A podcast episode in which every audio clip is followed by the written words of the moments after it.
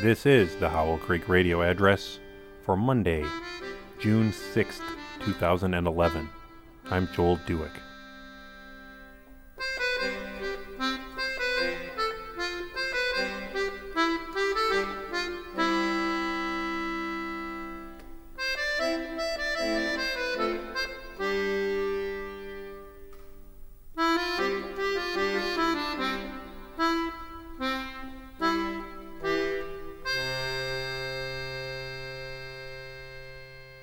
Trixie and I determined that we would spend Friday evenings at the coffee shop by the university.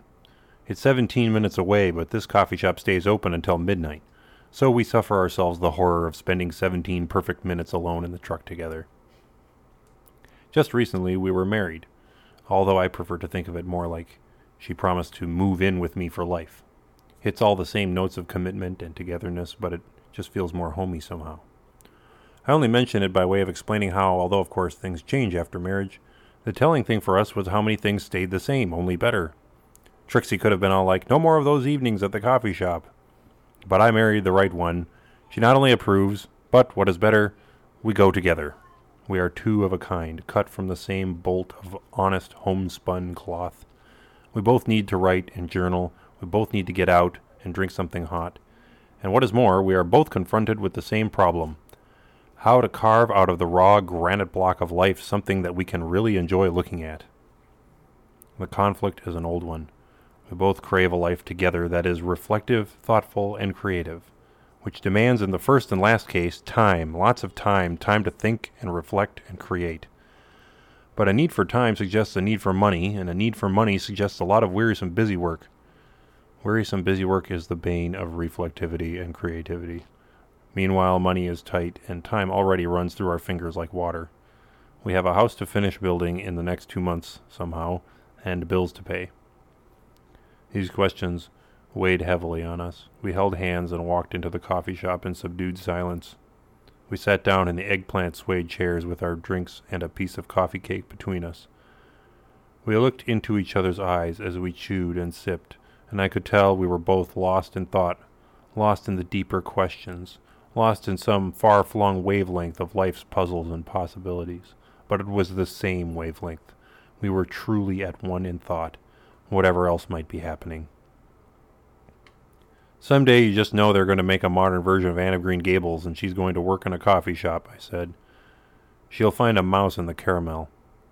No, that would not be cool, said Trixie. Well, unless they did a really good job of it, you know, like the new Sherlock Holmes, I said. Hmm, true, she said, considering.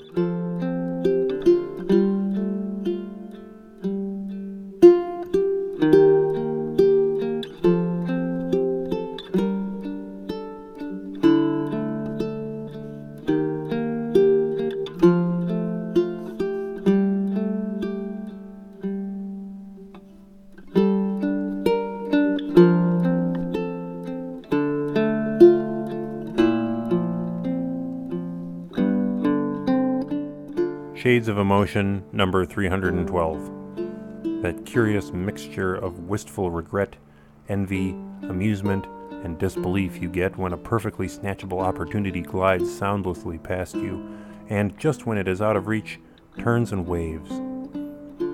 This kind of thing happens all the time in the stock market, but I gave up on the stock market ages ago.